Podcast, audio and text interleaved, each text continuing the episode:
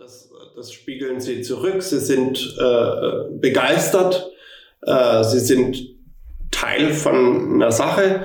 Sie haben die Verbindung, die sie eingehen, ist immer für ein Jahr. Das kann man verlängern äh, oder es verlängert sich, aber man kann jederzeit raus.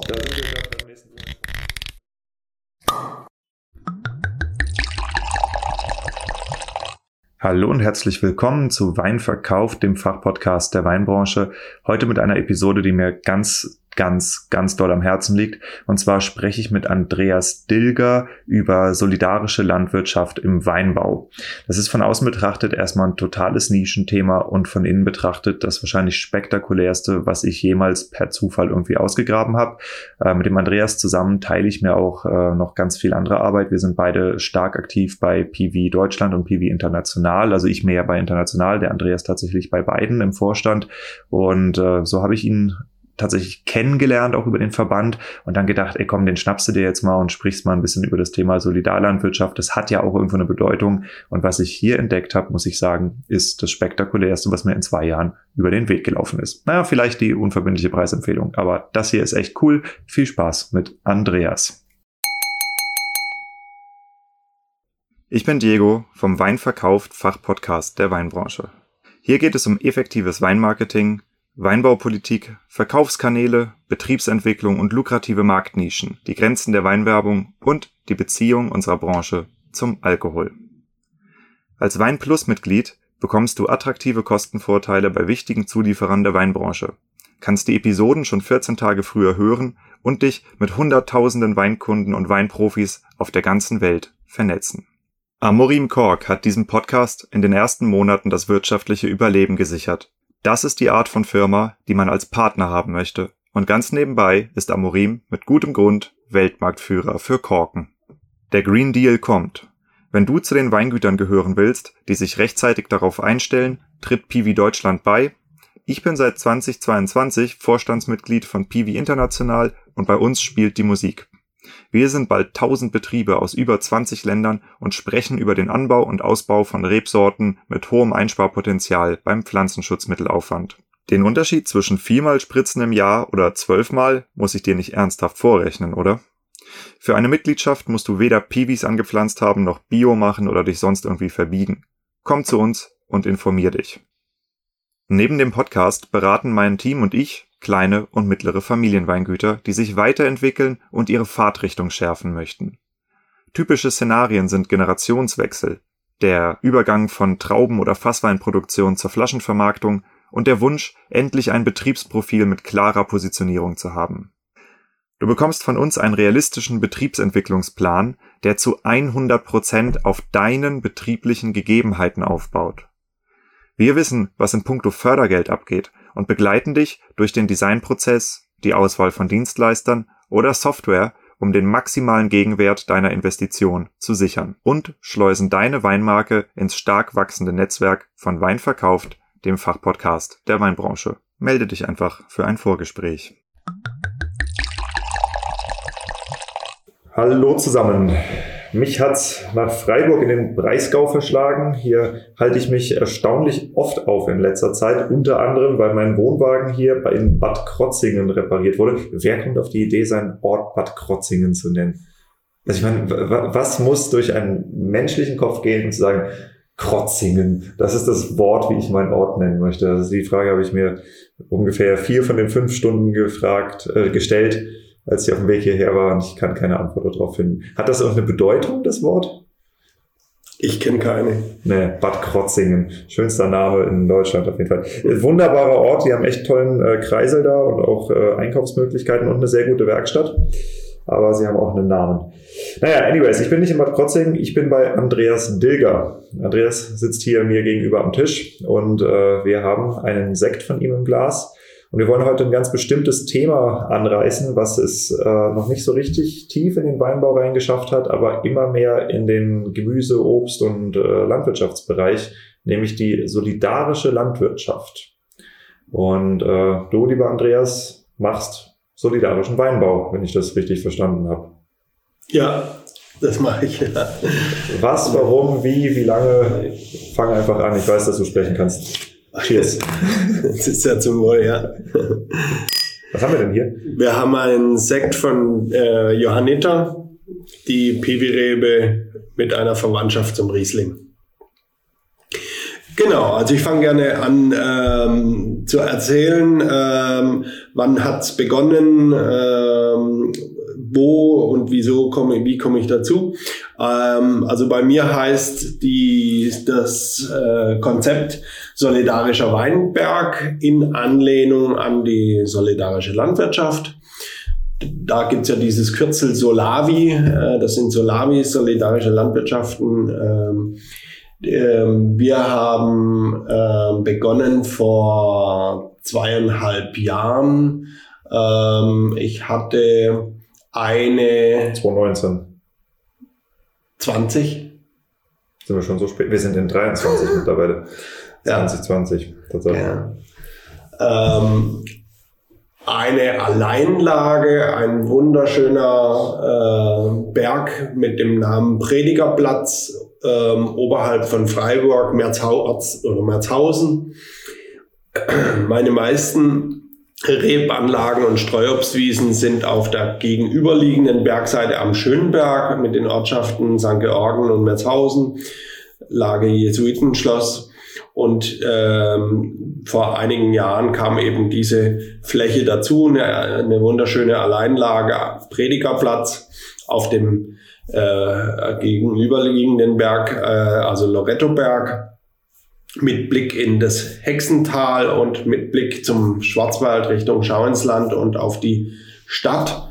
Ähm, also eine ganz besondere Lage und äh, die hat mir dann noch einmal den, den letzten äh, Kick gegeben, äh, das jetzt anzu, ähm, zu Beginn anzufangen. Ähm, solidarische Landwirtschaften insgesamt sind mir schon viele Jahre bekannt. Ich war selbst oder bin selbst mit vielen, die hier in der Region sind, in Verbindung. Das gibt eine Gartenkorb, die schon sehr lange aktiv ist. Ähm, es gibt äh, einen Luzernehof. Es gibt ähm, auch ein solidarisches Backhaus, Backhaus der Vielfalt, wo ich auch in der Entstehung äh, mit beteiligt war. Und zu all diesen solidarischen Landwirtschaften habe ich ähm, Kontakt und Nähe. Aber es war bis vor drei Jahren eben äh, bei mir noch nicht der Zeitpunkt oder noch nicht gereift oder es hat sich äh, noch nicht angeboten, ähm, dass ich diesen Schritt äh, mache. Ich habe ein Weingut, was ich ähm, vor über 20 Jahren äh, begonnen habe. Ich selbst bin vom Studium her ja Sozialwissenschaftler und bin dann Quereinsteiger und Autodidakt, habe vor äh, fast 30 Jahren mal hobbymäßig mit dem Weinbau begonnen, mit einem kleinen Stückchen, dann wurden es zwei, drei, dann war es irgendwann ein Nebenerwerb und das war meine Lernphase. Und 2001 war dann die Entscheidung und eine Betriebsgründung und die erste äh, Anlage, die ich dann auch selbst gestellt habe, also da dann schon auch äh, ein Start und eine Investition. Ähm, und das war auch meine erste PV-Anlage. Also das heißt, du bist Winzer in erster Generation. Genau, es gab vorher diesen Betrieb nicht und ich bin. Hast du da familiären Hintergrund gehabt im Weinbau oder bist du Nein, komplett, nee, komplett aus Eigeninteresse? Ja, nein, ich hab, hatte kein, keine Bezüge. Äh, auch äh, in, dem, in der Entscheidungsphase ähm, waren jetzt auch nicht ein, ein Winzerumfeld. Äh, ich hatte einen Bekannten, der ähm, quasi von seiner Geschichte und Familie noch äh, Bezug zu Weinbau hatte ähm, und äh, auch dann das erste Equipment, das war noch ein Hof in St. Georgen, die früher mal Wein gemacht haben. Und äh, er hat dann für diese allerersten Jahre mir das zur Verfügung gestellt, meinte, ja, hier ist noch ein Bottich und da ist noch äh, dieses Gerät und die, die, die Trotte und äh, so, ähm, hat mich dann natürlich da auch noch mal ein klein bisschen motiviert und unterstützt. Sonst gab's ähm, die Verbindung nicht. Und Kommst du hier aus ja, der Gegend? Ja, aus der Gegend schon. Äh, noch eine Ecke südlicher, direkt an der Schweizer Grenze, Rheinfelden in der Nähe von Basel. Und ich bin dann 88 nach Freiburg zum Studium. Aus der Provinz in die Großstadt gegangen? Relativ, also Provinz ja, Kleinstadt dort unten ja und hier Großstadt auch nicht, aber ähm, es ist eine wunderbare Stadt und eine ganz tolle Region.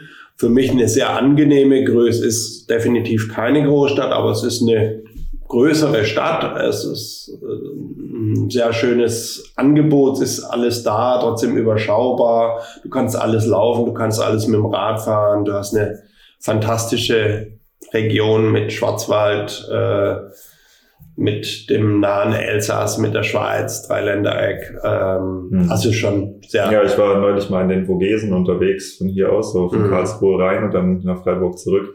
Das ist echt äh, ist ein Traum von einer Gegend hier. Ähm, vielleicht machen wir mal ganz kurzen ein paar Minuten Ausflug, ähm, weil ich bin tatsächlich in der Gegend von Deutschland und auch in der Gegend des Weinbaus zum ersten Mal. Also ich bin hier schon drei, vier Mal gewesen, aber das hat sich alles in den letzten Monaten ergeben. Mhm. Was ist hier so los? Wie, wie ist der Weinbau hier? Wie ist der strukturiert? Äh, Ich kenne jetzt den Badischen Winzerkeller. Ich war auch jetzt schon mal oben auf dem, auf dem Tuniberg, habe mir den Attila-Felsen angeguckt und äh, habe aber in Wirklichkeit absolut keine Ahnung, wo ich hier gestrandet bin. Was muss man denn wissen über die Gegend hier? Mhm.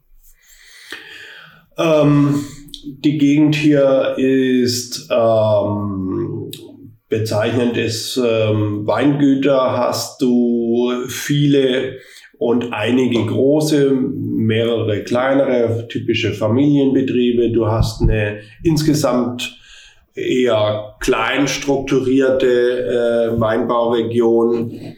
Ähm, Du hast äh, Ortschaften wie jetzt am Kaiserstuhl oder im Markgräflerland, die wirklich äh, sehr stark geprägt sind durch also ex, explizite Weingegenden und Weinortschaften, wo dann also jedes zweite, dritte, vierte, fünfte Gebäude ist dann wieder ein Weingut und so. Ähm, das sind die, die Zentren, äh, Kaiserstuhl, Markgräflerland, Ortenau, ähm, den Breisgau, ähm, bekanntere Namen und Regionen. Ähm, du hast die Winzergenossenschaften. Ähm, also es hat durchaus äh, Tradition. Ähm, es ist für den ökologischen Weinbau ähm, schon eine Region, wo, es eine gewisse Tradition, da war so der, der Start in den 80ern, wie halt auch allgemein, äh, dann mit Ecowin, Bioland, äh, und es gab ja dann erstaunlicherweise eine Stagnation, die eigentlich fast bis jetzt durchgängig ist. Also die Zahlen sind eigentlich nicht äh, stark angestiegen von der Zeit. Es war da diese erste Biofläche, Welle. Biofläche jetzt, ja. Ähm, obwohl äh, es in der gesellschaftlichen Wahrnehmung ja viel präsenter ist, ähm, sind die tatsächlichen Zahlen an Fläche und Betrieben unwesentlich äh, gestiegen von der Zeit. Und man hat also immer noch so einen Anteil von etwa 10 Prozent äh, ähm, Öko-Anteil Fläche von im Weinbau jetzt. Hm. Bei mir war es so, als äh, das war jetzt für mich äh, keine Entscheidung in dem Sinne, sondern das war selbstverständlich, äh, wenn ich Landwirtschaft, wenn ich Weinbau mache, werde ich ökologisch arbeiten, habe das von Anfang an gemacht, bin auch von Anfang an im Beratungsdienst äh, ökologischer Weinbau und äh, ich glaube auch zi ziemlich genau um dieses 2000, 2001 mit Betriebsgründung dann auch Ecowin beigetreten. Vorher war es jetzt nicht relevant, weil ich ja noch gar keinen Betrieb hatte. Da war es ja nur Hobby und Nebenerwerb. Aber eben seit äh, circa 2000 dann auch Ecowin-Betriebe. Hm. Wir sind ja hier relativ nah an der französischen Grenze. Wie stark ist das auch eine stilistisch-kulturelle, weinbauliche Grenze? Also ist man hier stark voneinander beeinflusst oder sind das zwei verschiedene Welten? Ich äh, denke, es sind zwei, also so stellt sich's mir dar. Es, es gibt erstaunlich wenig äh, Austausch. Ähm, die, die Grenze ist äh, natürlich eigentlich äh, sehr leicht überwindbar und doch ist sie, ist sie vorhanden. Es ist für manche, so für mich auch, leider äh, sprachlich äh, schon. Also ich kann äh, kaum Französisch. Ähm, also Alemannisch sprichst du, aber kein Französisch. Alemannisch und nochmal anders. äh, da kann man sich in ein paar Orten dann äh, mit dem Dialekt schon etwas äh, unterhalten, aber genau, es hört auch sehr schnell auf. Ähm, nee, es ist ähm, eher ein freundlich, aber ähm, nicht intensives Nebeneinander. Ja. Also wir sind alle froh, dass der Fluss da ist, oder wie? Nein, das jetzt nicht. Das, das wäre jetzt äh, übertrieben. Ähm, aber ich das mag für, für, für andere äh, sich ein bisschen anders darstellen. Das ist jetzt einfach nur meine, hm. meine subjektive äh, Wahrnehmung und Einschätzung. Ja, nee, das, äh, das sehe ich auch. Ähm, ich habe äh, in der Südpfalz ab und zu das Gefühl, dass da, dass es da Orte gibt, die eher so eine Brüderlichkeit oder so einen Austausch pflegen.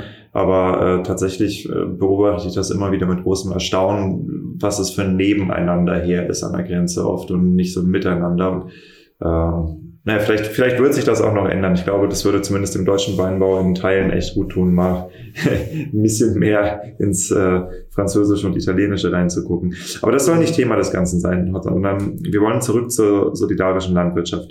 Ähm, für mich als alten Halbhippie, ähm, ich hatte jetzt eine Zeit lang einen festen Wohnsitz und war da auch bei so einer Gemüsekiste, wo du selber miternten konntest und sowas involviert und habe gemerkt, was das für ein Statusding ist eigentlich. Also äh, du kriegst im Endeffekt äh, kriegst du da sauteure Kartoffeln, sauteuren Kohl.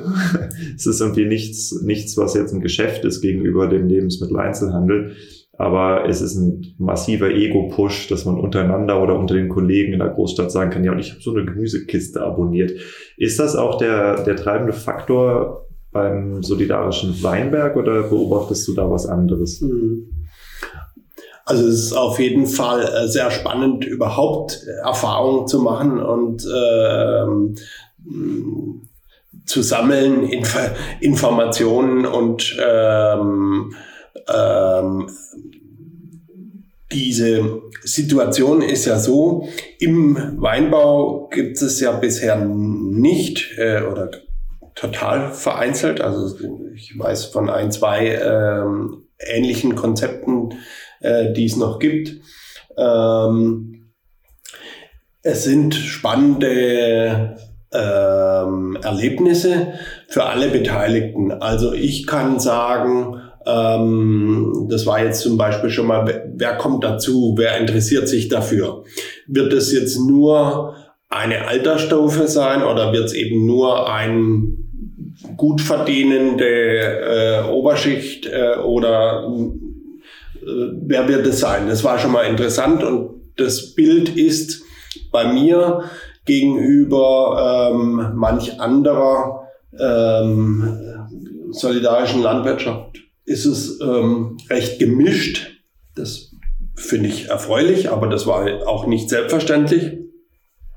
Also ich habe ähm, von der vom, vom Interesse her äh, eine regionale Schwerpunkt. Natürlich die Menschen, die in der Nachbarschaft leben, sind zuerst angesprochen, weil sie es über den Spaziergang kennenlernen, äh, da ein Schild sehen, äh, so. Es war natürlich auch hier in der örtlichen Presse und so weiter. Dann äh, spricht es ähm, Ältere und Jüngere an, äh, war für mich interessant. Ah ja, doch, das tut's. Es sind also Studierende, es sind äh, Familien, es sind ähm, ältere Menschen dabei. Ähm, dann war es auch interessant, äh, wo kommen die her oder wie ist ihr Zugang? Eben eins habe ich schon, das einfach aus der Nachbarschaft und kennengelernt, sind aber auch andere, die quasi schon eine Interesse oder eine Öffnung in dieser Hinsicht haben, weil sie zum Beispiel schon bei einer anderen Gemüse-Solavi sind. Tauscht ihr euch aus? Ja, wir haben auch äh, Verbindungen. Also es gibt ja einmal dieses richtig große Bundesnetzwerk der solidarischen Landwirtschaften, wo ich auch Mitglied bin mit, mit meinem solidarischen Betrieb. Äh, da ist eine große Infrastruktur und Plattformen und äh, so, Bundesnetzwerk. Und dann gibt's hier das Regionale, dass man äh, sich gegenseitig unterstützt, Austausch. Also einige der solidarischen Landwirtschaften haben dann bei mir in meinem Veranstaltungssaal schon mal Veranstaltungen gemacht. Ähm, die eine oder andere hat hier schon ihre Kampagne zur Mitgliederwerbung äh, gemacht. Ähm, wir tauschen uns aus über ähm, den Kundenrundbrief, äh, so. Also sind Verbindungen da, die, äh, das ist sehr gut. Aber es geht eben auch weit über das äh, hinaus, dass es nicht nur äh, die Mitglieder jetzt aus, aus dem äh, Bereich kommen. Das war für mich schön, auch überregional findet es etwas ähm, Zuspruch. Ähm, das sind Leute, die das halt über einen Artikel äh, beim Greenpeace Magazin oder beim Slow Food Magazin äh, mitbekommen haben. Da waren jetzt schon Beiträge dazu, wo das vorgestellt wurde. Ähm, das ist super, ist natürlich erfreulich ähm, und ich habe auch ein Interesse und so verstehe ich das hier auch, also das durchaus den Kollegen, Kolleginnen ähm, mitzuteilen und äh, die, die, die fantastischen Erfahrungen zu teilen und ihnen auch Mut zu machen, äh, so einen Schritt zu gehen. Ja, ich, ich habe mir jetzt hier ein paar offensichtliche Themen aufgeschrieben, mhm. in die ich mal nachbohren will. Und ja. vielleicht machen wir das einfach, weil das ist, glaube ich, es ist ein kleines Thema, aber um es wirklich zu verstehen, kann man es komplex machen und ein paar relevante Details ähm, gibt es definitiv, mit denen wir hier anfangen sollten. Und ja. ähm, vielleicht ist ein guter Einstieg, dass du mal den Unterschied zur Rebstockpatenschaft erklärst aus deiner Perspektive. Mhm. Also das äh, Konzept, wie wir das anwenden äh, oder wie ich das entwickelt habe, ähm, solidarischer Weinberg genannt, orientiert sich natürlich an, den, an dem Grundverständnis von solidarischer Landwirtschaft. Und da gibt es so, die ja auch alle unterschiedliche Prägungen haben. Also jede, jede einzelne hat ihre eigene Entstehung, Geschichte und so. Ähm, aber es gibt ein paar Gemeinsamkeiten und die Grundsätze oder Gemeinsamkeiten sind in einem Verständnis von ähm, einem, äh, einer engeren Verbindung von Zivilgesellschaft und Landwirtschaft, äh, das dann aussieht äh, so, ähm, entweder eine interessierte Gruppe von Menschen ähm, möchte eine bestimmte Form von Landwirtschaft und gründet eine solidarische Landwirtschaft und sucht sich dann quasi Beschäftigte dazu. Die stellen sich quasi wie als eine Gruppe oder ein Verein auf und haben dann finanzieren praktisch finanzieren Gärtner oder genau. Ja. Das, also dieses Modell mhm. Gibt's. Mhm. Es aber auch andersherum, wie es jetzt bei mir auch war. Also ein Betrieb ähm, sucht sich die Mitwirkenden, äh, die Beteiligten, die solidarischen Mitglieder. Ähm, das war jetzt mein Weg. Äh, bei beiden gemeinsam ist es eben, man ist in engerer Verbindung, man ist in engerem Austausch. Es hat eine Verbindlichkeit. Also die, äh, du hattest angesprochen, wie ist die, der Unterschied zur Rebpatenschaft? Ähm, eine Rebpatenschaft ähm, kann natürlich auch ähnlich sein, ähm, aber es ist nicht per se ähm, ein Verständnis von jetzt wirklich Teil des Betriebs äh, zu sein. Also das heißt, die Mitglieder, die sollen schaffen im Weinberg. Nein, bei mir ist es nicht, es gibt äh, solidarische Landwirtschaften, die das mit drin haben. Ich habe es äh, explizit rausgenommen im Sinne von, äh, bei mir wird es nicht erwartet, aber es ist möglich. Ähm, und wenn es geleistet wird, ist es aber einfach nur aus Interesse und freien Stücken und wird auch nicht in irgendeiner Form verrechnet. Ja, also die Beiträge, es ist ja so, äh, es gibt so ein Rechenmodell, sage ich mal. Du rechnest die Kosten für eine Fläche zu bewirtschaften. Beim Weinberg, ich habe jetzt mal einen Hektar. Ja, äh, lass uns mal eine, eine Beispielrechnung machen, genau, dass wir mal verstehen, wie das ökonomische Modell dahinter funktioniert. Genau. Ja, ja das ist das hilft oder das ist dann zentral. Also die Fläche, um die es bei mir, das war der erste solidarische ging, ein Hektar. Wir haben, die ganze Fläche war 1,3. Ich habe die 0,3 äh, Hektar aus dem Weinbau rausgelassen. Ähm, die ist jetzt für zusätzliche ökologische Maßnahmen, die dort passieren.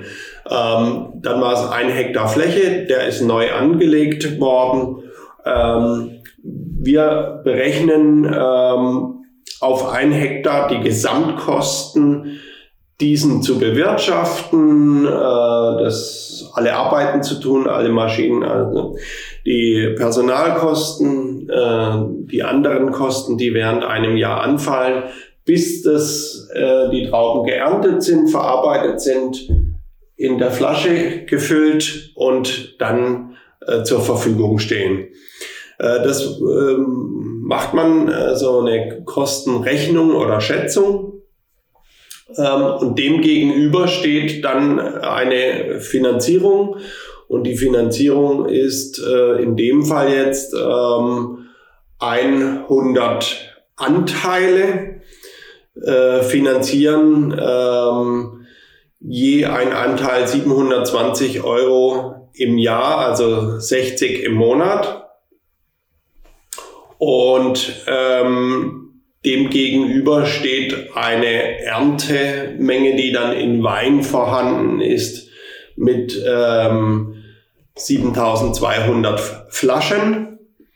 Und dann habe ich ein Äquivalent. 10 Euro die Flasche. Das heißt, es ist, gut. es ist so ein ganz einfaches, äh, etwa ist, 10 Euro die Flasche. Das ist gut. Das ist gut. Ja, das ist realistisch. Wir reden jetzt fair. reden wir über einen Bruttoverkaufspreis von 10 Euro oder ist das? Ähm, quasi ja, also es, es, es findet ja kein direkter Verkauf in dem Sinn statt, aber es entspricht einem Verkauf, nämlich diese 7200 äh, Flaschen werden für 100 Anteile und ein Jahr ausgegeben. Von daher ist es schon richtig, äh, die äh, Mitglieder bezahlen ihren Anteilsbeitrag. Wird das regulär besteuert? Ja, das ja. Nein, das ist regulär besteuert. Also ja, auf der Rechnung, die ich dann den Mitgliedern ausstelle, äh, ist dann Beitrag für einen oder man kann auch halbe Anteile, wenn man eben, das entspricht ja sechs Flaschen pro Monat, sechser Karton quasi, wenn man so,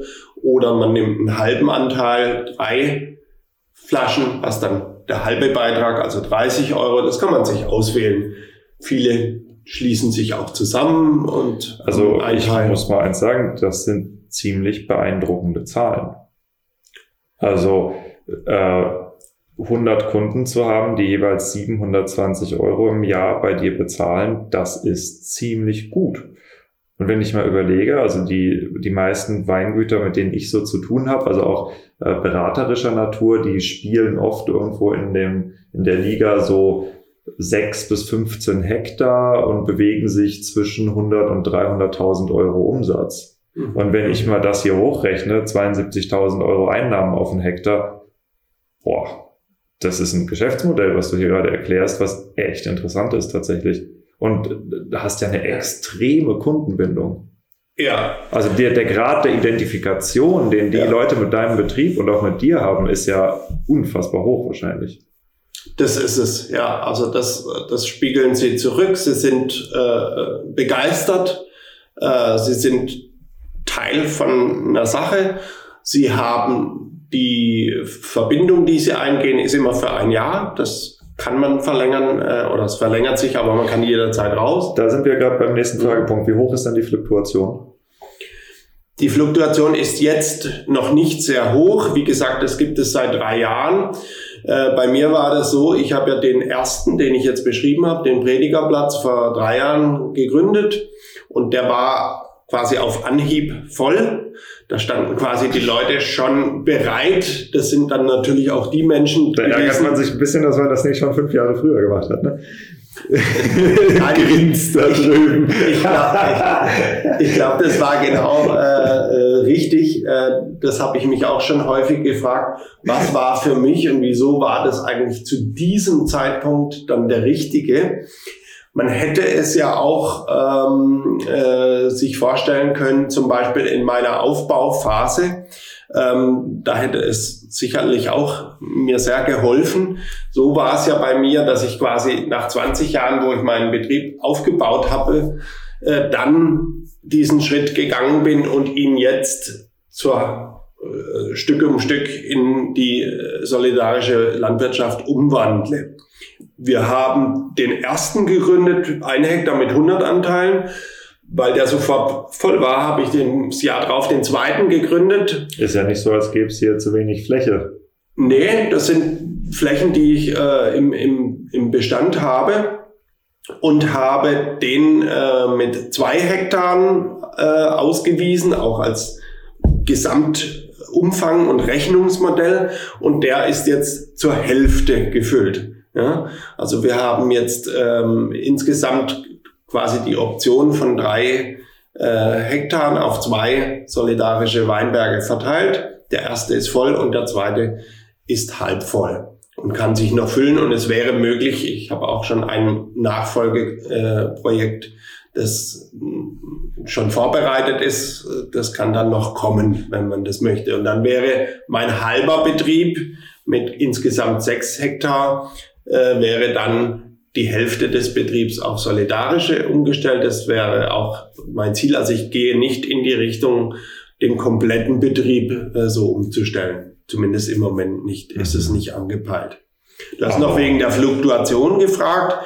Äh, die ist jetzt noch nicht sehr hoch, aber es gibt auch da ähm, natürlich äh, einen Wechsel und es war auch in dem Bereich spürbar. Krise, ähm, knappes Geld äh, waren schon vereinzelt, also wir sind deutlich unter 10 Prozent, aber äh, sind ist Fluktuation oder ist Austritt und, und so da. Ja. Hm? Das ist äh, ausgesprochen beeindruckend, was du hier erzählst. Äh, ich weiß nicht, ob dir das so bewusst ist, aber das ist also sowohl ökonomisch als auch in puncto Kundenbindung ist das das krasseste, was ich jemals gehört habe. Ähm, ich, es gibt ja. ein Buch, was, an, an das ich hier gerade denken muss. Dieses Buch, das verschenke ich manchmal. Und das heißt äh, auf Englisch The Automatic Customer, der automatische Kunde, mhm. ähm, wie du in jedem Wirtschaftsbereich, in jeder Industrie ein Abo-Modell aufbauen kannst. Und ähm, da erklären sie dir, also was gibt's für verschiedene Ideen von Abo-Modellen. Der Grundgedanke ist ja klar, äh, du musst, wenn du einen Neukunden gewinnst, findet ein Verkauf statt. Wenn der Verkauf einmal stattfindet, ist er einmal die Summe Geld wert. Wenn er automatisch wieder und wieder und wieder stattfindet, ist er natürlich ein X-faches davon wert. Und ähm, die sind hingegangen und haben sich ähm, Betriebe angeguckt, wo es wirklich absurd ist. Also zum Beispiel äh, Betriebe, die Unkraut, äh, nee, Quatsch, Pest, äh, äh, Ungezieferbekämpfung machen oder Betriebe in den USA, die Vorgärten grün sprühen, wenn es zu trocken ist und die nicht mhm. bewässern dürfen. Ja, also solche Firmen. Und äh, die haben angefangen, Abo-Modelle einzuführen, ja, wo du einfach sagst, okay, jedes Jahr irgendwie eine Rattenbekämpfung, jedes Jahr einen Grünspraying. Und ähm, der Effekt, den die festgestellt haben, der war eigentlich der unternehmerisch fast am interessantesten, dieser Effekt, nämlich ähm, die Wiederverkaufspreise der Unternehmen haben sich im Durchschnitt versechsfacht bei gleicher Kundengröße wie der Vergleichsbetrieb nebendran. Die hatten beide ähnlich viel Mitarbeiter, ähnlich viel Kunden und das, äh, wo die wiederkehrende Zahlung war, das Unternehmen hatte den sechsfachen Verkaufswert am Markt, mhm. weil du halt bei Abo-Modellen, wenn die gut funktionieren, Menschen sind Gewohnheitstiere, je länger Menschen bei dir dabei sind, desto niedriger ist die Fluktuationsrate. Mhm. Ja, also die, die aufhören wollen, die hören in der Regel relativ früh auf. Und die Treuen, die bleiben, bis sie tot sind. Ja, mhm. Das ist der Wahnsinn. Und also das, das den, die Erfahrung wirst du wahrscheinlich auch noch machen. Äh, also ich, ich finde es ich find's extrem faszinierend. Ähm, was, was hat das denn für Benefits aus Winzersicht? Ähm, bei solidarischer Landwirtschaft, ich habe mich da mal mit dem Mann von der Mira Wolf. Das ist eine Winzerin, äh, Isegrim, Bio-Weingut aus der Pfalz. Äh, und der hat einen solidarischen Gartenbaubetrieb aufgebaut, bevor er jetzt da, glaube ich, in das Weingut eingestiegen ist. Und mit dem hatte ich mich da lange drüber unterhalten. Er hat gesagt, das Interessante daran ist die Vorfinanzierung. Mhm. Und weil du halt auch, also gerade wenn du anlegen musst, du brauchst halt keinen Kredit, sondern du sammelst vorher Geld ein und gibst dann am Ende die Waren raus. Ist das mhm. bei dir ähnlich oder ist es eine monatliche Zahlung oder wie funktioniert das dann? Ähm, also es hat auf jeden Fall auch diese Aspekte. Äh, bei mir ist es so, ähm, bei dem Anfang, den ich gemacht habe mit dieser, mit dieser Junganlage, ähm, da war es äh, ja so, dass streng genommen, wenn ich das örtliche äh, auch damit verbunden hätte, dass äh, nur von dort der Wein bezogen wird, dann hätten die Mitglieder ja über Jahre gar nichts bekommen können. Äh, so, also so stringent machen mache ich das aber nicht, weil da wird's absurd. Ja, also es soll ja nicht eine pädagogische äh, Einheit sein, wo man sieht, äh, schaut mal, tatsächlich, wenn man es ganz äh, genau nehmen würde und es in erster Linie darum gehen würde, quasi nachzuempfinden und Anteil zu nehmen an der Landwirtschaft, wäre es ja ein Stück weit so. Also das heißt, du hast die als Berechnungsgröße den Hektar, ja. aber du beziehst die Weine aus anderen Anlagen. Genau, bei mir ist das Angebot so, äh, die Mitglieder können alle Produkte des Betriebs bekommen. Zum Wert von 60 Euro im Monat, oder? Ähm, in dem Fall gehen wir noch äh, ganz anders darüber hinaus. Das ist nicht, äh, das wird nicht in, im Wert äh, vom Verkaufspreis gerechnet, sondern das geht nur nach Flaschen, weil ich habe ja gesagt, ich mache so und so viele Flaschen Wein, die Menge. Also das, das ist jetzt nicht die Brennereiprodukte.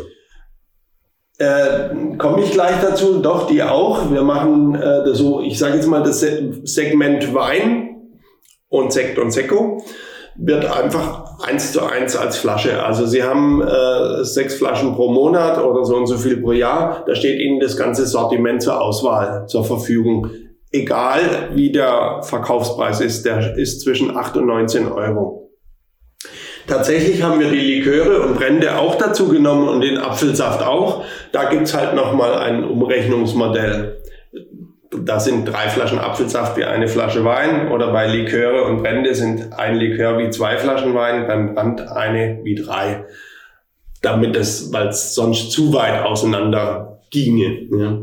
Aber äh, das ist nur eine, eine, ein Randphänomen. Aber das Tatsächliche ist natürlich, ähm, alle Weine des äh, Weinguts stehen zur Verfügung und da ist es natürlich auch super spannend ähm, zu sehen. Einmal, äh, da haben die Menschen ja eine Wahlsituation, die sich jetzt wirklich einfach nur nach ihrem Geschmack richtet, äh, weil ihnen steht ja das ganze Sortiment zur Verfügung, ohne auf den Preis zu achten, weil der spielt für sie keine Rolle.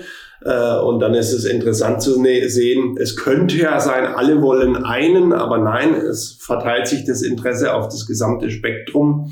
Äh, das ist natürlich auch schön. Also solche Dinge. Ähm, du hattest vorher gefragt, was ist der Vorteil äh, für den Betrieb oder für den Winzer? Es ist ähm, Sicherheit, es ist ähm, Anteilnahme, Zuspruch, ähm, Unterstützung. Ähm, wir haben äh, das Modell, es muss nicht oder es wird nicht erwartet mitzuarbeiten, aber wenn man möchte, kann man das machen gibt es auch Leute, die dann halt sagen, ich habe doch mal Lust, äh, hier mal einen Tag mitzumachen oder so. Dann findet man Möglichkeiten. Ähm, bei der Ernte ist es ganz stark. Das ist natürlich ein Highlight. Da wollen die Leute mitmachen. Das organisieren wir und dann können wir einen Großteil der Ernte so äh, gestalten. Ähm, aber auch das Jahr über. Aber hauptsächlich ist es natürlich ähm, Deine Sendung heißt Wein verkauft. Äh, Wein eben nicht verkaufen zu müssen, ist natürlich eine riesige Erleichterung, weil er ist so verteilt, äh, in, in Wert gesetzt, ohne dass ich an den üblichen Verkaufsanstrengungen ähm, teilnehmen muss, äh, Messe, Märkte, kümmern, machen, tun, äh, so, äh, das bleibt dir erspart und das ist natürlich eine fantastische Situation. Äh, meine Motivation ist, ist sehr äh, idealistisch, ja? also im Sinne von, ich komme dazu, weil ich das solidarische Modell und Konzept als ein auch weit über die Landwirtschaft hinaus tragendes, resilientes und nachhaltiges Modell empfinde. Das könnte sich, das gibt's auch als... Es ist ja das Gegenkonzept zur globalisierten Konsumgesellschaft, wenn du das so möchtest, ja. Ja. Es ist ein Gegenkonzept und es ist ein alternatives oder gutes Konzept. Ich, ich, es wird interessanterweise auch immer in der Krise genau daran appelliert. Der, der große Schrei aller Winzer ist doch, wie kriegen wir die Leute dahin, dass sie wieder regional konsumieren? Ja. Und das ist ja ein absolutes Vorzeigeprojekt hier zum Bereich regionaler Konsum. Äh, wie, wie groß ist denn der, der Einzugskreis deiner äh, Mitglieder? Ja, wie gesagt, die meisten sind ja aus der Region. Also ich sage jetzt mal, ähm, 70 Prozent sind direkt vor Ort, dann sind noch mal 20 Prozent aus der Umgebung und 10 Prozent sind jetzt wirklich in anderen Regionen. Denen wird dann auch, äh, wenn sie nicht mal das mit einem Freiburg-Besuch verbinden und ihren Wein abholen, dann wird es ihnen auch mal geschickt. Aber äh, das aller, allermeiste wird einfach von den Kunden hier abgeholt im meinem Weinverkauf in den Öffnungszeiten. Die haben die Möglichkeit, das ihr Kontingent auf das Jahr so zu verteilen, wie sie es brauchen. Sie können am ersten Tag oder am letzten alles abholen. Sie können jede Woche kommen und ihr Fläschchen holen. Äh, das ist vollkommen frei. Man kann sagen, im Winter trinke ich äh, keinen Wein oder nur im Winter trinke ich Wein. Dann holen Sie Ihren Anteil im Winter und im Sommer nicht. Also es ist völlig frei gestaltbar, äh, wie ich mein Kontingent auf das Jahr aufteile oder ob ich in einem Jahr nicht alles brauche, dann nehme ich meine Restkontingentflaschen mit ins nächste Jahr. Aber du kannst Problem. das, das Geld auf dem Konto. Das ist verdammt cool. Also das heißt, du hast, äh, du hast die kalkulatorische Sicherheit, dass einfach ein Großteil deiner Jahresproduktion verplant ist. Du hast eine feste Einnahmequelle. Du hast einen sehr geringen Kundenverlust. Du hast unter Umständen eine krasse Vorfinanzierung, wenn die Leute einfach ihren Wein nicht abholen, aber das Geld überweisen. Was hast du noch an Benefits, die man vielleicht nicht auf den ersten Drücker so sieht?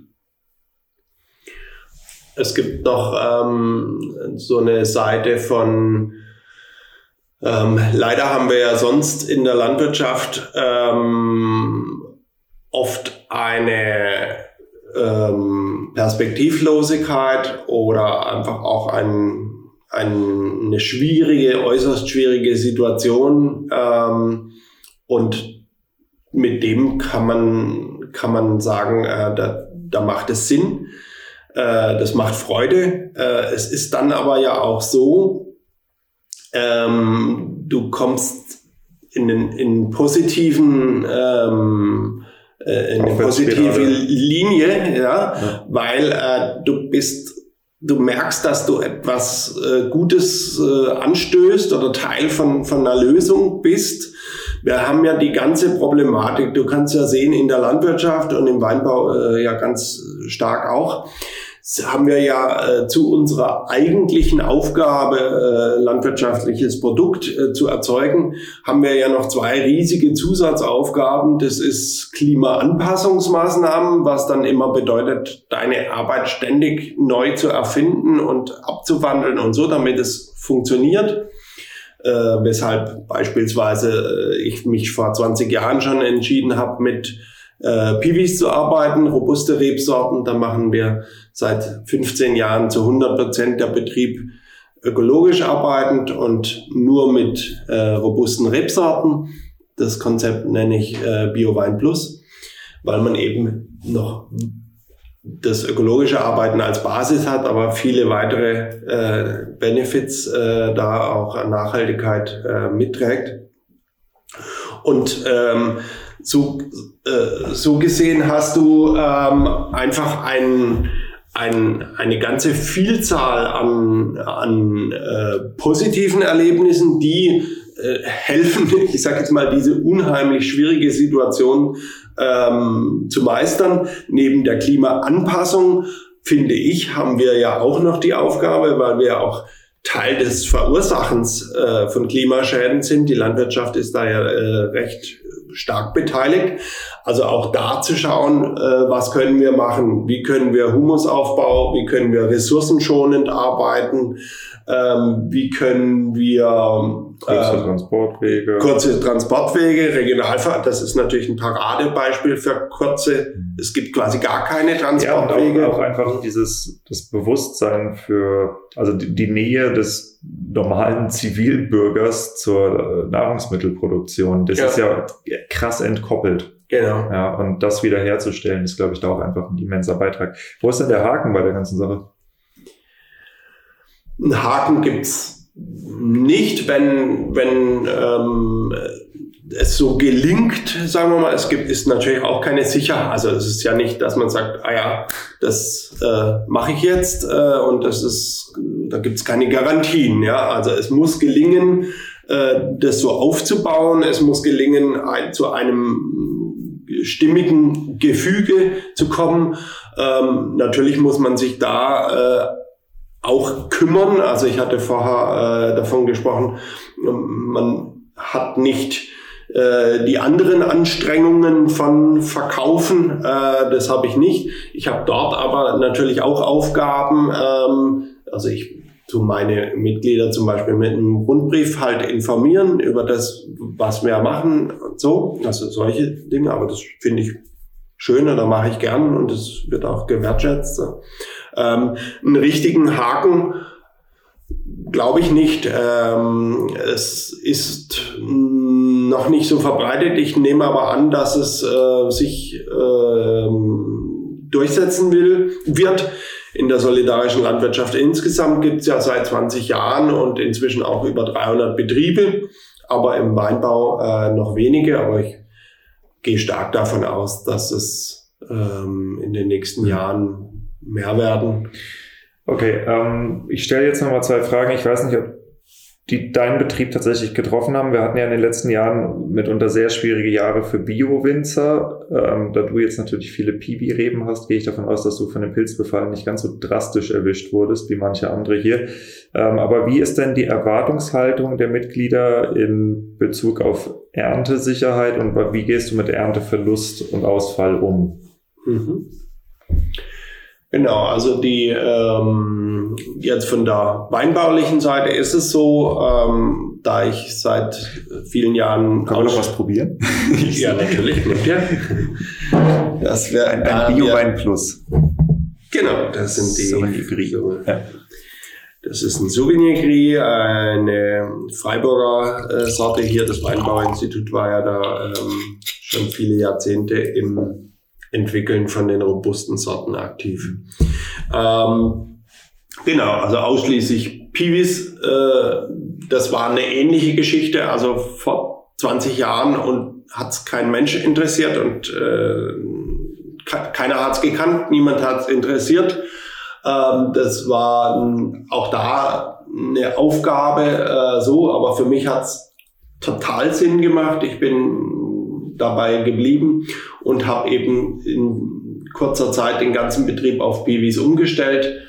Heute, 15, 20 Jahre später, ist es in aller Munde und man erkennt die Bedeutung, die Notwendigkeit von äh, Piwi-Weinbau als zukunftsfähige Weinbau. Wir waren nicht bei Piwi, wir waren bei, wie gehst du mit Ernteverlust? Genau, das haben die das war der, der, der, die Hinleitung dazu. Ähm, Ernteverluste minimieren macht sowieso Sinn, äh, wenn es äh, gute ökologische Möglichkeiten gibt.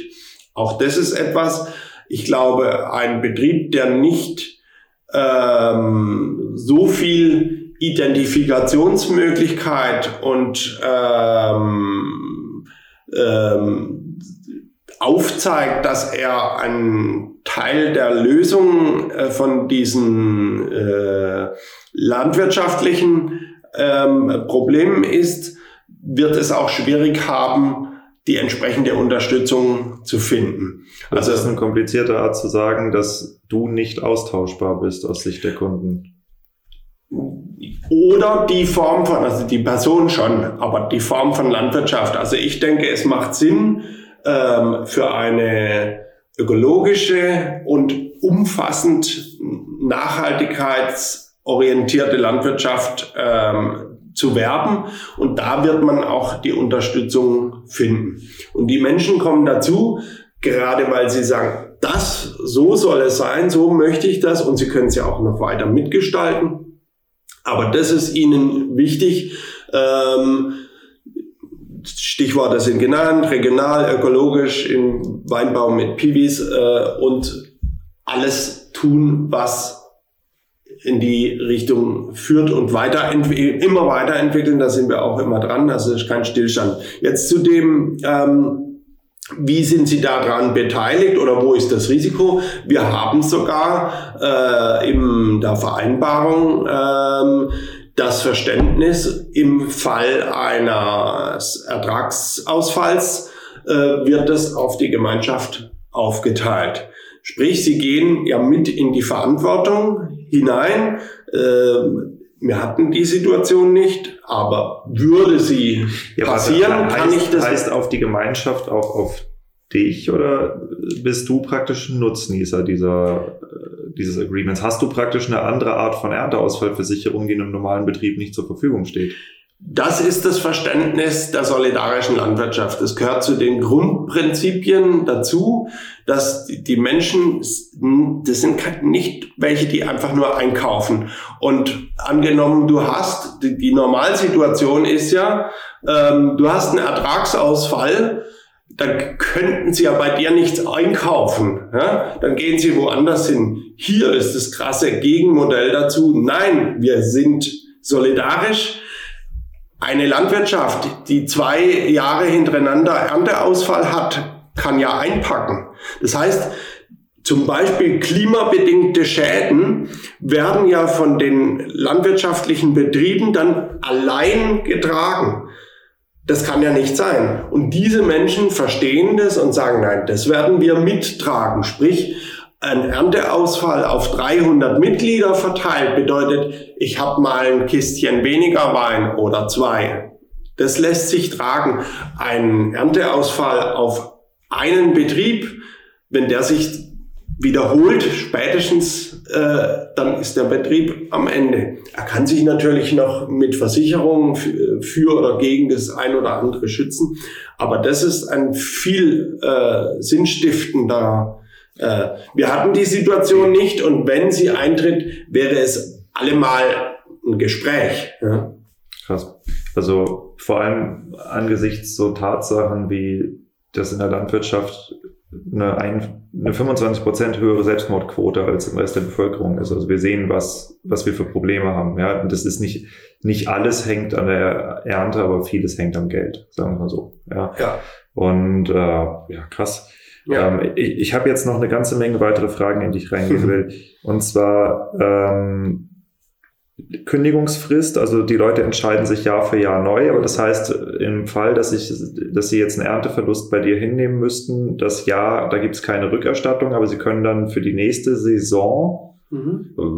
Wie ist das Wirtschaftsjahr bei dem Abo? Ist das gleichgeschaltet oder ist das? Ja, ich habe bei dem einen habe ich das Kalenderjahr und bei dem anderen habe ich von Sommer zu Sommer, Juli bis Ende Juni. Wie unterscheidet sich das?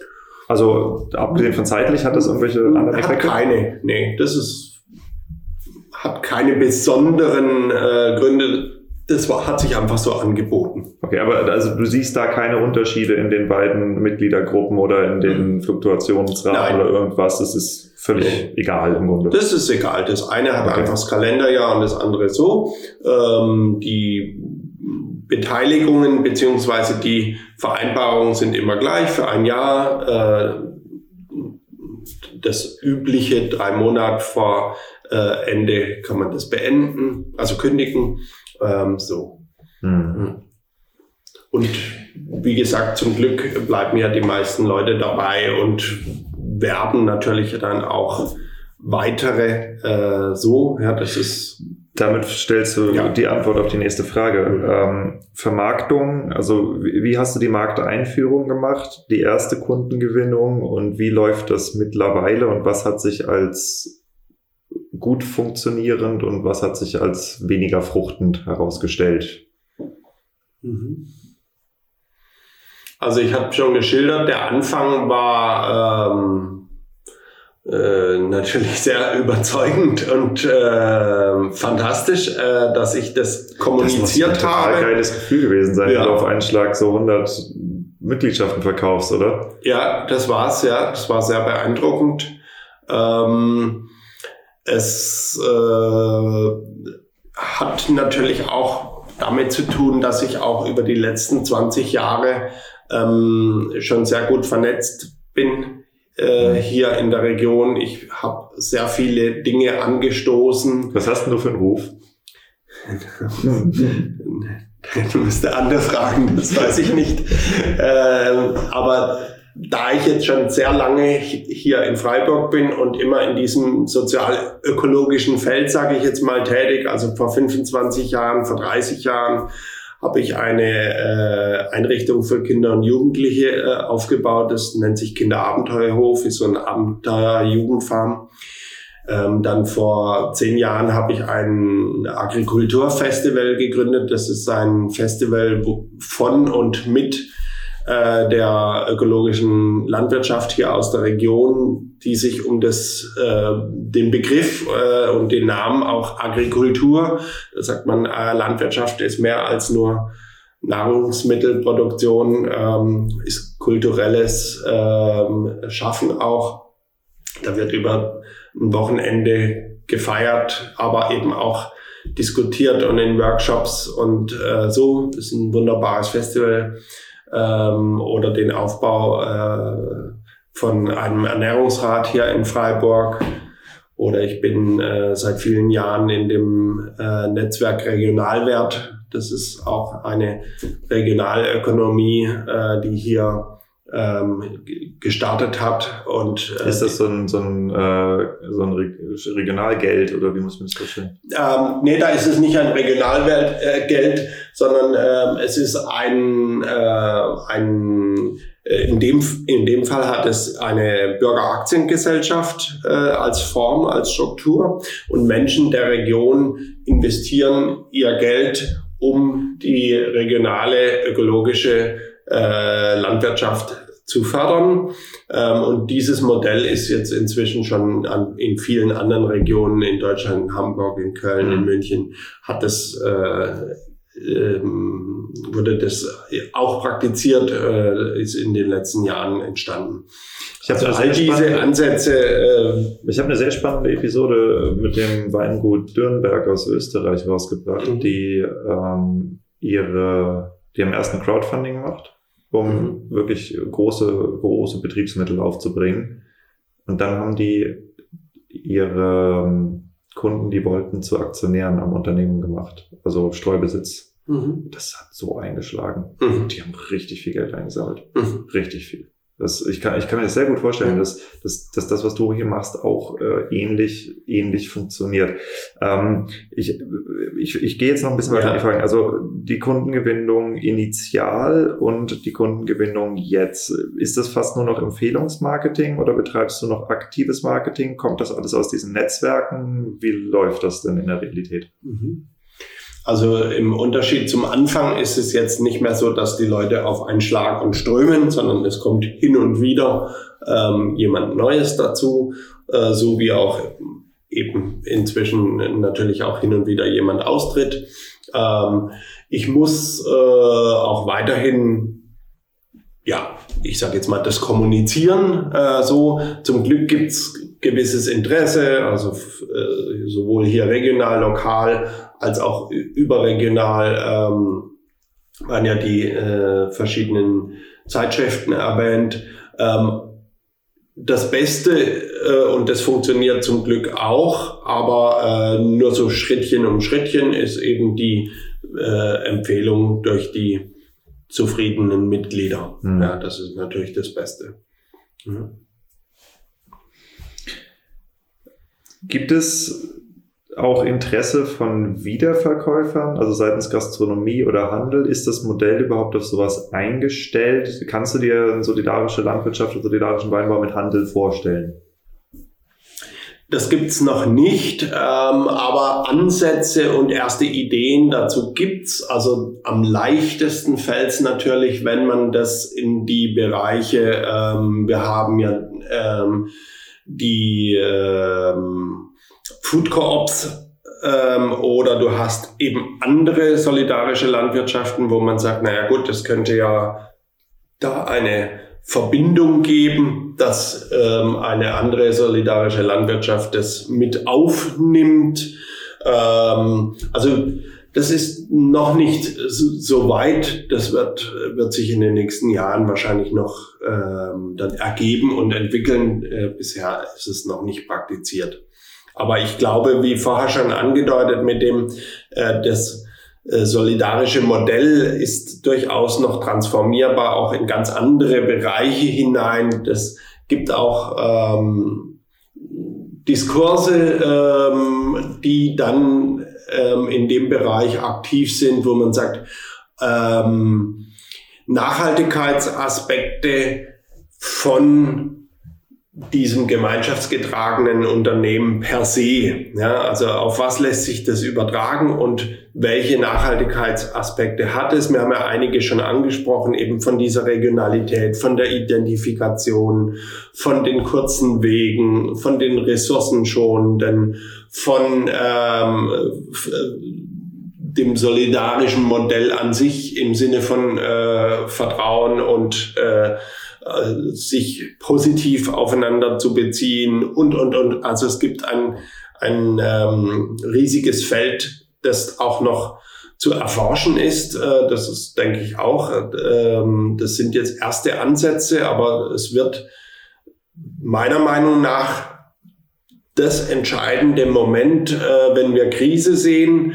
Ich habe vorher gesagt, in der Krise wird nach Solidarität gerufen. Ja, ist ein typisches, typischer Reflex, wo ich sage, äh, wieso wird nicht ganzjährig und auf möglichst viele Bereiche das strukturell verankert, sondern nur in den Krisen in den Krisen des Kapitalismus, weil da hat er selbst keine Antworten. Nach Fukushima haben alle schon seit 30 Jahren gewusst, dass Atomkraft nicht gut ist. Mhm. Ja?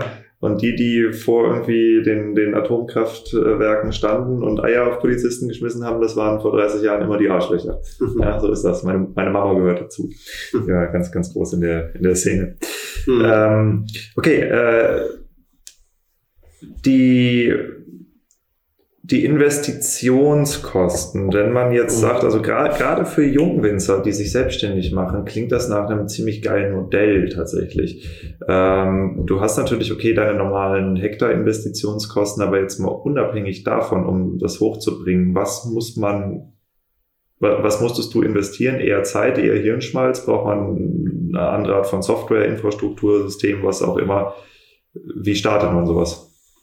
Oder, oder was hast du gelernt, wie man es vielleicht auch nicht startet? Da kann ich jetzt ähm, oder werde ich jetzt nicht so Empfehlungen geben, weil äh, ich glaube, da, da habe ich zu wenig Erfahrung. Dass, da kann auch jeder seinen, seinen Weg finden. Ich habe es ja bereits geschildert, das kann ja starten, entweder ähm, ein Betrieb oder eine Einzelperson startet es überhaupt von sich aus und geht diesen Weg oder er wird gefunden äh, von der, das sind ja schon mal grundsätzlich unterschiedliche Ansatzpunkte. Ähm, ich glaube, man braucht auf jeden Fall eine Offenheit äh, für ein etwas anderes Denken und Handeln. Ähm, die, die Investitionen müssen nicht sein. Das kommt dann ja auch drauf an. Also startest du einen Betrieb damit, das wäre nochmal eine ganz andere Situation.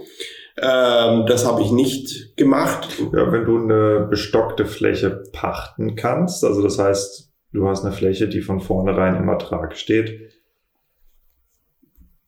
und du hättest eine Gruppe von 100 Leuten, die dich vorfinanzieren, was auch eine schaffbare Größe ist, wenn man Gespräche führt, je nachdem, wie extrovertiert man ist das ist eine ziemlich intelligente Art, einen Betrieb zu starten.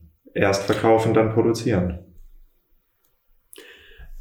Ja, also ja, das, äh, ähm, das kann man durchaus so sehen. Äh, und es ist, ich, ich sperre mich ja auch nicht dagegen. Ich sage jetzt, mein Weg war ein, ein wenig anderer, ja, so, aber äh, okay, ist, ist mir klar, ähm, auf welchem Hintergrund du auch äh, fragst, äh, so, das ist auch völlig in Ordnung. Ich sage, für mich ist es zum Beispiel ideal, wenn solche Konzepte ähm, funktionieren, weil sie sind ja richtig gut, ja. Und wenn die dann eben auch funktionieren und auch ökonomisch überzeugen, dass sie ökologisch und äh, ich sage mal jetzt vom Menschenbild und äh, von Gesellschaftsentwürfen her äh, zukunftsweisend, innovativ, nachhaltig sind und so, das ist schon mal eh klar, aber wenn sie dann auch noch ökonomisch überzeugen, dann sind sie sehr vielversprechend und das äh, wünsche ich mir natürlich auch, dass äh, solche Modelle in der Mitte der Gesellschaft ankommen und hm. Du hast eben äh, erstmal von neuem Denken gesprochen und auch ganz am Anfang äh, den Weg schon so ein bisschen in die Reflexion reingesucht, warum 2020 für dich der richtige Zeitpunkt war. Kannst du dich an den Umdenkprozess erinnern oder an, an, diesen Moment von ich begegne der solidarischen Landwirtschaft bis hin zu ich mache solidarische Landwirtschaft? Was, was hat sich da bei dir verändert in der Denkweise, äh, in der, dass du dem Ganzen, dass du das für dich als einen Weg erkannt hast? Ja, also ich äh, staune selbst, äh, wie lange das dann gebraucht hat. Immer war irgendetwas anders und so. Ich habe es geschildert. Also äh, kennen tue ich solidarische Landwirtschaft seit über zehn Jahren und war eben in verschiedensten Bezügen und beteiligt ähm, ähm, und habe es aber selbst nicht angewandt und darüber bin ich schon fast ein wenig erstaunt. Äh, wieso habe ich das nicht früher? Aber hast du es nicht gesehen oder hast du es dir ja, nicht nicht Ich habe es nicht nicht für mich so gesehen und fokussiert ähm, und habe vielleicht eben diese letzten kleinen Schritte, die es. Gut, gut, man muss auch sagen, für den Weinberg gab es das Konzept halt auch noch nicht. Also ich musste ja erst das Konzept auch entwickeln. Das war ja noch nicht da. Es gab ja noch keine solidarische Landwirtschaft für den Weinberg. Ähm, also es gibt noch den äh, Jan-Philipp Bleke, den Kollegen in der Mosel, der war vielleicht zeitgleich oder ein bisschen früher. Wir haben uns auch schon ausgetauscht. Bei ihm ist es ähm, ähm, bei ihm ist es tatsächlich ein Betriebsstart ähm, da ist es nochmal ein bisschen anders aufgestellt und er macht es ähm, äh, etwas kleiner.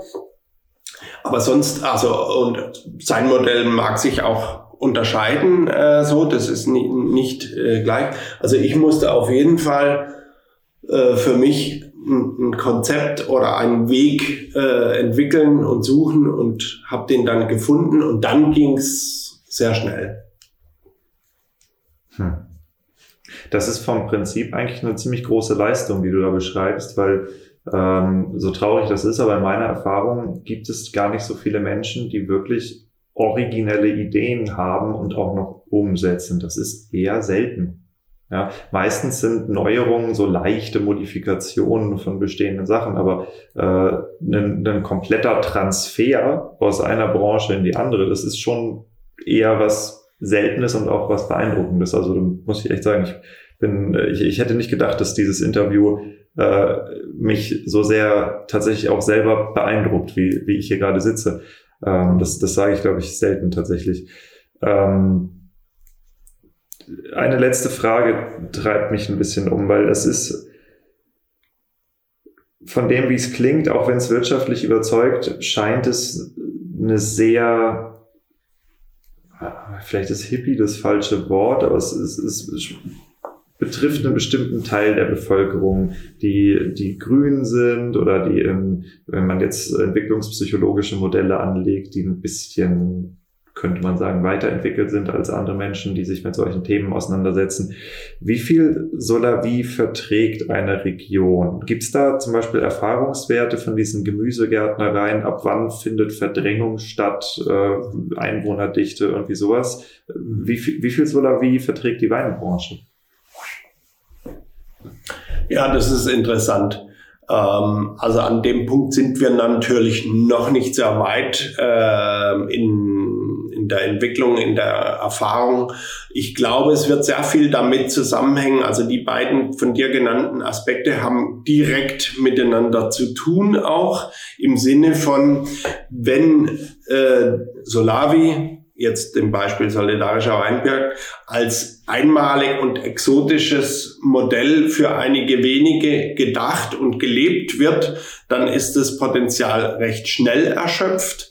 Wenn es sich als, mh, sagen wir mal, leicht übertragbares und vielfältig äh, auszugestaltendes Modell entwickelt und in ganz viele äh, Verbindungen und Kooperationen äh, geht und äh, viele Bevölkerungskreise erreicht, dann kann es, ich sage jetzt mal, ein Standard werden oder auf jeden Fall ähm, muss es dann nicht mehr einzigartig sein.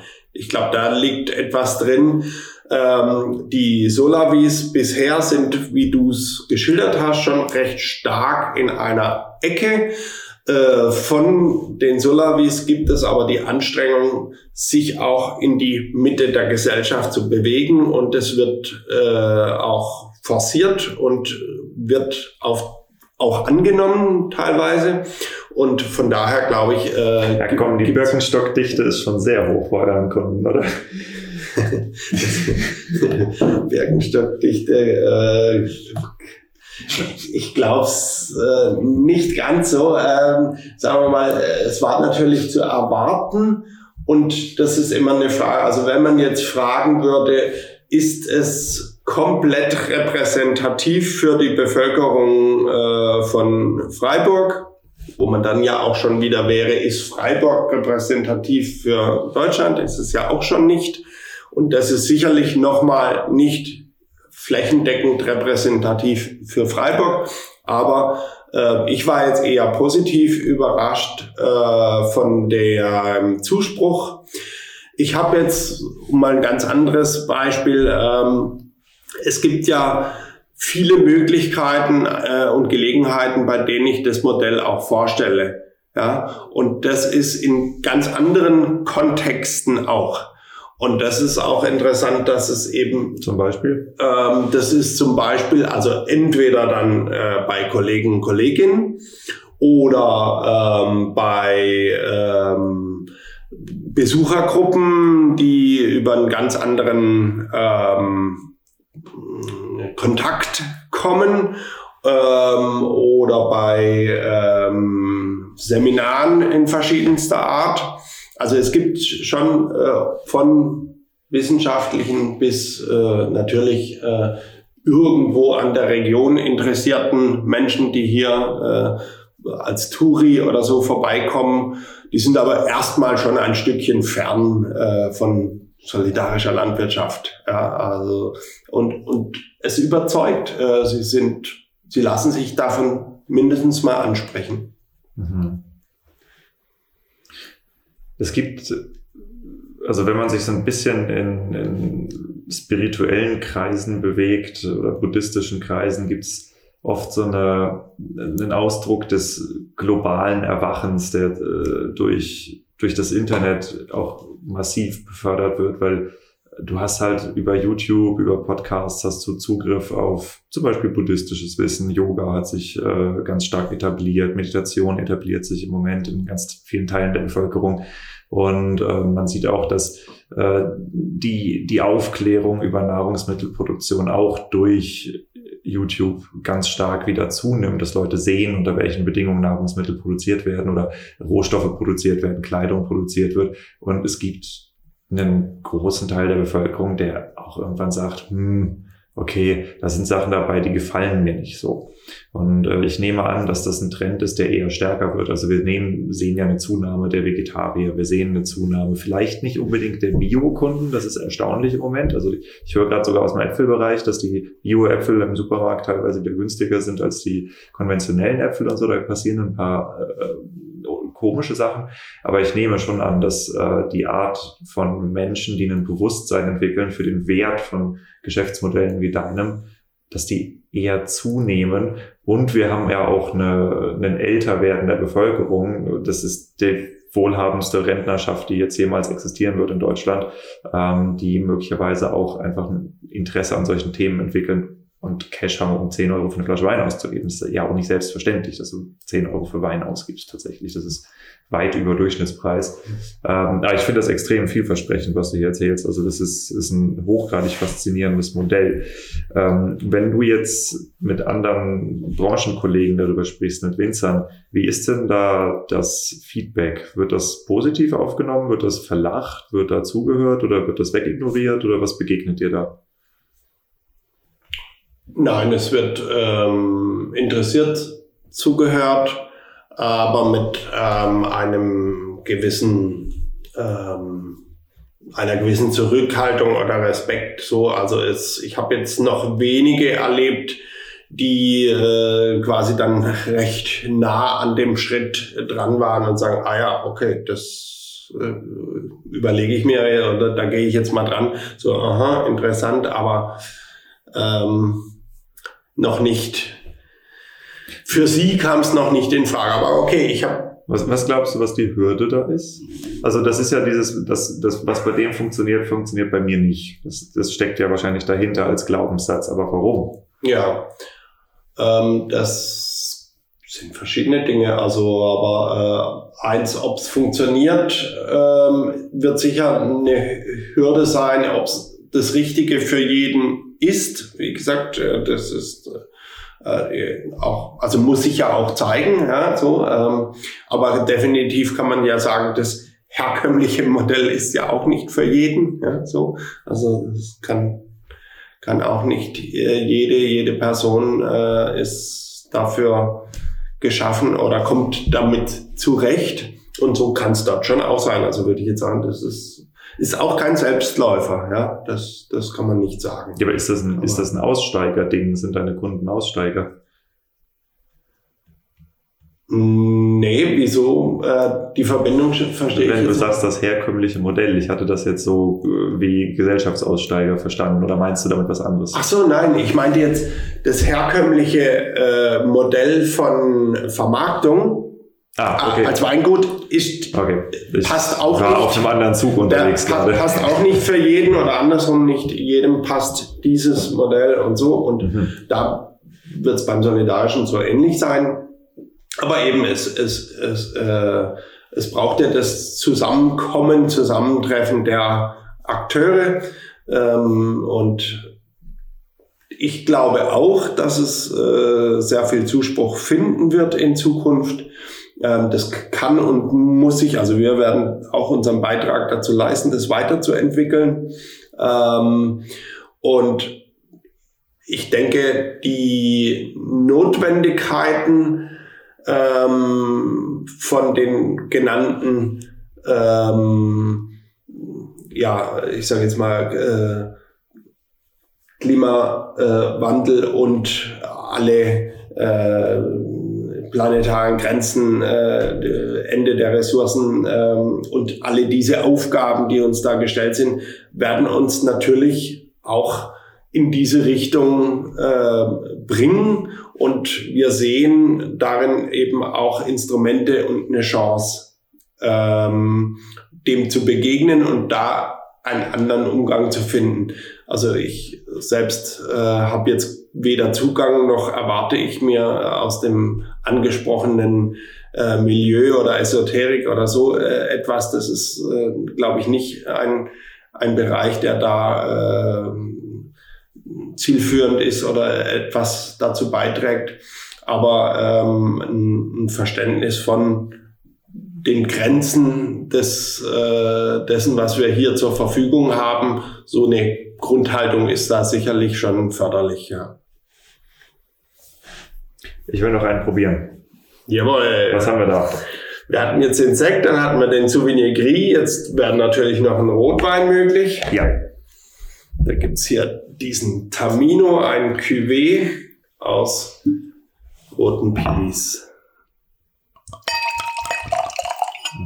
Ist das dieses äh, Projekt Tramino, was hier Ja. neulich online gegangen ist? Ich habe das nur irgendwie überflogen. Erklär mal ein bisschen, was es damit auf sich hat. Genau, das ist eine, ein Projekt, es ist eine, äh, ein Anlauf ähm, einer Markenbildung für äh, Pibi-Weine, ähm, initiiert vom Weinbauinstitut, wo man gesagt hat, okay, äh, Winzer aus Baden und Württemberg, die mit robusten Sorten, mit Piwis arbeiten, ähm, wurden angesprochen und ähm, ob man gemeinsam so eine Markenentwicklung macht, einen Weintyp kreiert, das ist ein- als Cuvée angesetzt aus verschiedenen. Ähm, man hat aber ein Verständnis dazu, wie er hergestellt wird, dass er Fasslagerung hat, dass er eine gewisse Ach, warte, warte, warte, warte. Das sind nicht verschiedene Winzer, die das küvetieren, sondern ihr einigt euch auf einen Weinstil, der von verschiedenen Betrieben produziert Genau, jeder macht seinen eigenen. Ah, okay. Jeder okay, macht seinen eigenen okay. Wein. Es ist quasi eine. hm? Also das ist wie eine Bordeaux-Cuvée oder wie, wie eine Champagner-Typizität gedacht. mhm. Ah, okay. Ich Ja. habe mich da noch überhaupt nicht eingelesen. Cool, Ja. cool, interessant.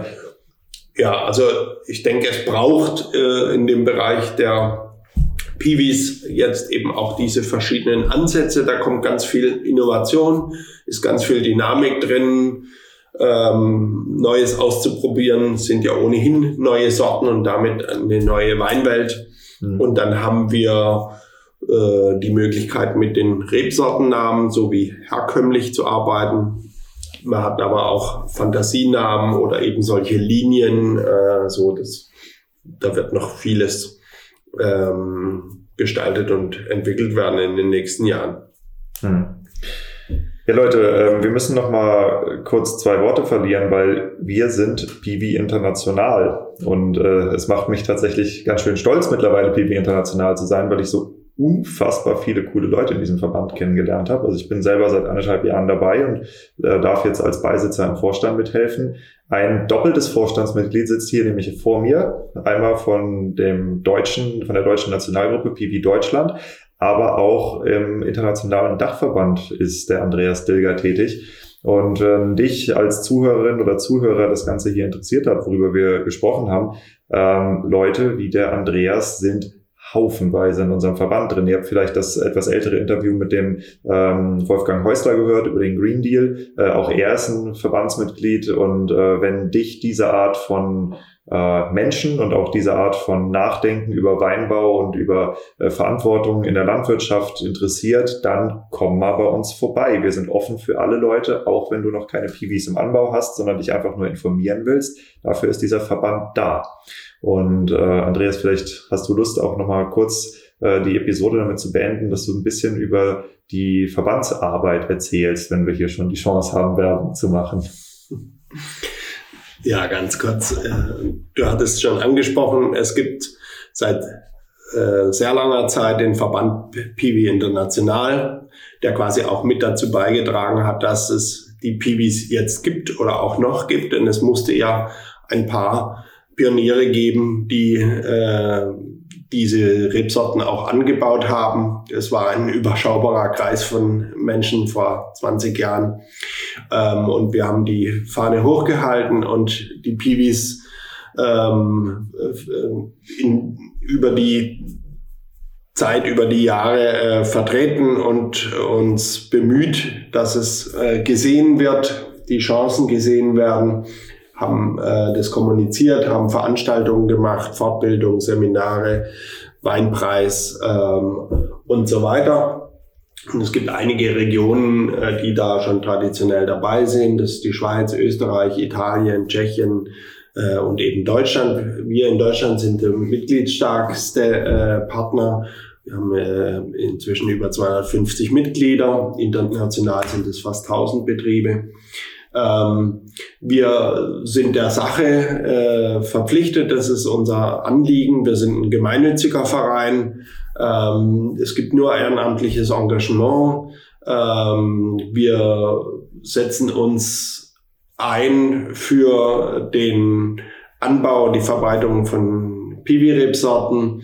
Ähm, wir haben ähm, die Möglichkeit, ähm, uns als Plattform äh, darzustellen und agieren zwischen allen Akteuren. Das ist die Wissenschaft, das ist die Politik, äh, das sind die äh, Winzer selbst natürlich und die Rebenzüchter, Rebenzüchter Kunden, Kundinnen äh, so.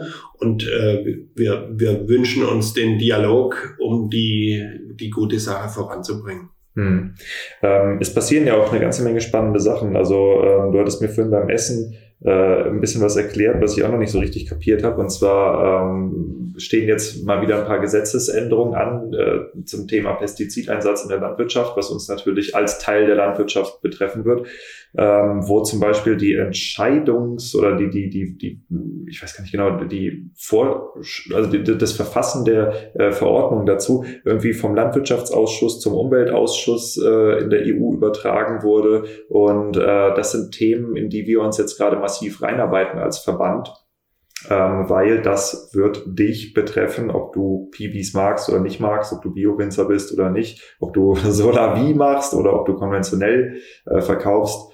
Das ist äh, dafür völlig unerheblich, ähm, solange du ein Fleckchen Land bewirtest. Und äh, ja, wir sind auf jeden Fall ein Verband, der offen ist äh, für den Austausch. Bei uns gibt's äh, Öko-Fundamentalisten und konventionelle. Wir streiten liebend gerne über Themen wie CRISPR-Cas und zerlegen uns so richtig. Ähm, aber wir sind auch durchaus in der Lage, äh, sehr nüchtern und sehr äh, zukunftsgewandt miteinander und über unsere Branche zu sprechen. Und das macht echt, echt großen Spaß, muss ich sagen. Das ist ein toller Verband, den ich entdeckt habe. Und äh, ich hoffe sehr, dass äh, die Episode hier und auch noch die weiteren, die da kommen, über Themen wie Weinbaupolitik und über äh, auch ja, Piwi-Rebsorten, äh, Veranstaltungen wie der Piwi Summit, den wir machen, der nächste ist am 17.04. für die, die Bock haben, damit reinzuhören, ähm, dass das einen Impuls in die Branche reingibt und äh, der Verband hier weiter wächst und nicht nur der äh, größte Weinbauverband der Welt ist, wir sind in 30 Ländern mittlerweile, sondern dann auch irgendwann vielleicht einer der größeren in Deutschland. Das wäre ja sehr begrüßenswert und äh, ja, ich muss auf jeden Fall sagen, vielen Dank, Andreas. Tolles Interview, mega Thema. Ich hoffe, dass es mehr Weingüter geben wird, die sich davon inspirieren lassen. Ich glaube, zu testen, ob die eigenen Kunden Interesse an einem Solar-Wie-Weinberg hatten, hätten, das ist ungefähr überhaupt kein Aufwand. Das kann man fragen in, in den sozialen Medien. Kannst einen Instagram-Post drüber machen und mal gucken, wer antwortet. Und ähm, ja, ich denke, das ist äh, ein extrem nachhaltiges Modell. Es scheint wirtschaftlich ein sehr sinnvolles Modell zu sein. Und in einer Zeit, wo wir nach wie vor hunderte von Weingütern jedes Jahr verlieren und nicht so viele dazu gewinnen, ist es ein extrem wertvoller Beitrag. Und dafür danke ich dir im Namen von allen Hörerinnen und Hörern. Danke dir. Ah, eins noch. Ähm, für Leute, die Fragen haben, wie erreicht man dich am besten? Info at weingut-andreas-dilger.de oder auf meiner Homepage.